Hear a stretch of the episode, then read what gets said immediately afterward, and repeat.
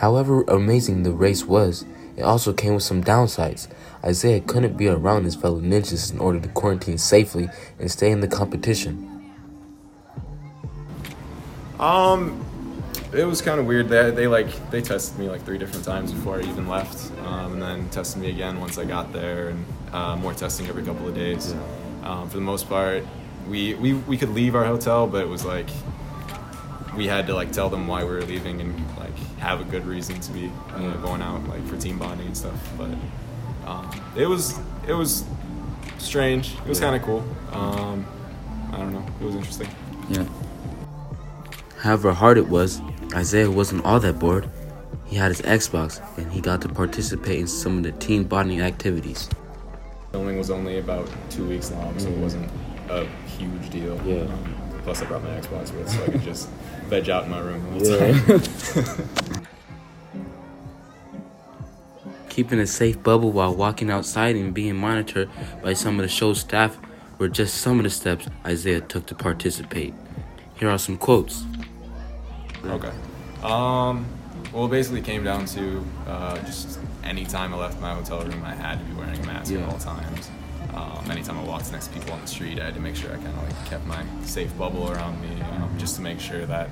I mean, because the last thing I would want is to get anybody else on the show related to this so, show sick, or uh, get myself sick and then get eliminated from the competition.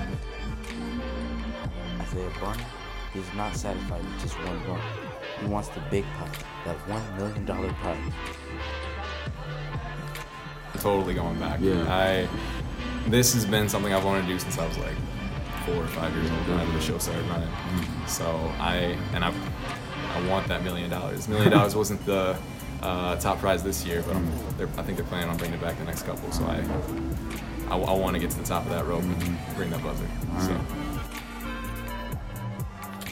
It makes Jacob so proud to see people from his own gym participate in the competition. Here are some quotes. It's we're so proud. Yeah. Uh, these guys work so hard. They come in and train day and night, uh, early morning sometimes. So we're just uh, overcome with pride for these guys. Yeah.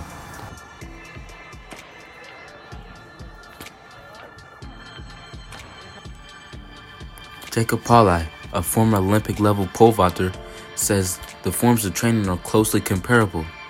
Here, he breaks it down for us.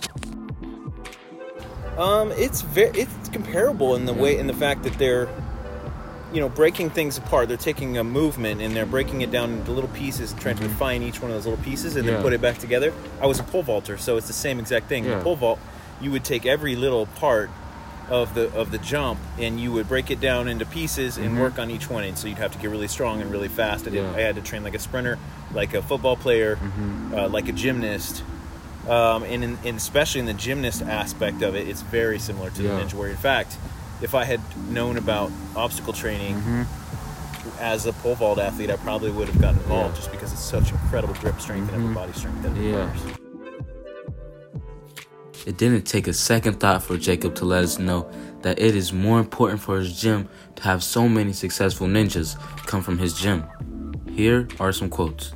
Uh, it's more important than I thought it would be. As from a, from a business owner's uh, standpoint, it has brought an incredible amount of publicity to our gym, which Mm-hmm. is always good for business. Um, we've had the producers of NBC's American Ninja Warrior in like four four times. They've been into our gym, and so and they were they're very impressed with the facility too. Yeah. So it's been uh, it's been better uh, for us, and it's it's it's gathered up more attention for our gym than I thought Mm-hmm. it would have. Yeah, exactly. Although it sounds fun to him, it doesn't seem like being a ninja is one of Jacob's ultimate goals. Um, it's not one of my dreams. They keep trying to talk me into it, to training. I don't know. I don't want to say absolutely not. It is so much fun. It's Yeah. I'm getting a little bit older now, so it's harder on my joints and on my shoulders and stuff like that. But it is just absolutely the most fun uh, form of exercising I can think of. Yeah. So I can see it maybe at some point, but I don't know. Yeah. I can't say for sure. All right. yeah, um, that's funny. Thank you. no problem.